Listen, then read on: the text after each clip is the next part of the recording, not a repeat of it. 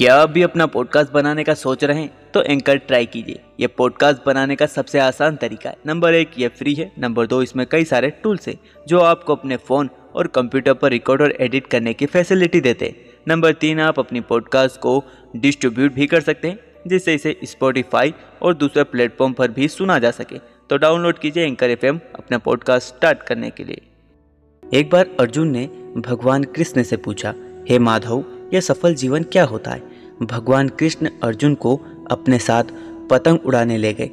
अर्जुन भगवान कृष्ण को ध्यान से पतंग उड़ाते देख रहे थे। थोड़ी देर बाद अर्जुन बोले, माधव, इस धागे की वजह से पतंग अपनी आज़ादी से ऊपर की ओर नहीं जा पा रही। क्या हम इसे तोड़ दें, तब यह और ऊपर चली जाएगी? यह कहकर अर्जुन ने धागा तोड़ दिया।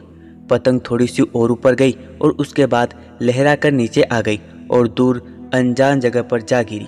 पतंग के टूटने के बाद भगवान कृष्ण ने अर्जुन को समझाया कि पार्थ, ज़िंदगी में हम जिस ऊंचाई पर हैं, हमें अक्सर लगता है कि कुछ चीज़ें जिनसे हम बंधे हैं, वे हमें और ऊपर जाने से रोक रही हैं।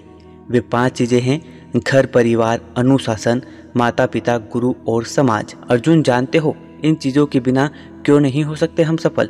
वह कहते हैं ना कि हर सफल पुरुष के पीछे एक महिला का हाथ होता है। घर, परिवार, यानी पत्नी और बच्चों के साथ के बिना ना ही कोई सफल हो सकता है और ना ही घर परिवार के बिना किसी सफलता के कोई मायने हैं। अनुशासन सफलता प्राप्त करने का पहला नियम है। अनुशासन के बिना कोई भी व्यक्ति सफलता प्राप्त नहीं कर सकता।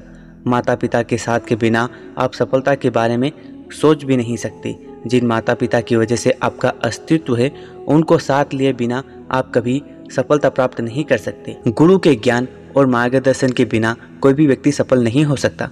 हमें अपने जीवन में गुरु के महत्व को कभी भूलना नहीं चाहिए और हर अवसर पर उनका नमन अवश्य करना चाहिए। गुरु के बिना सफलता संभव नहीं है। आपकी सफलता में समाज का भी योगदान होता है। यही समाज आपको पहचान देती है और सम्मान भी देती है। इसलिए यदि आप सफल होना चाहते हैं तो समाज से हटकर नहीं रह सकते।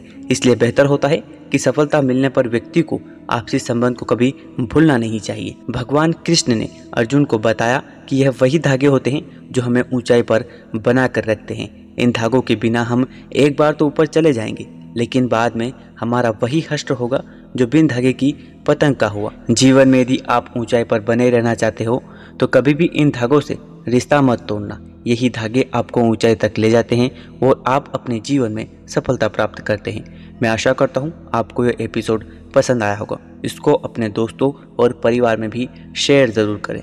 मिलते हैं नेक्स्ट एपिसोड में।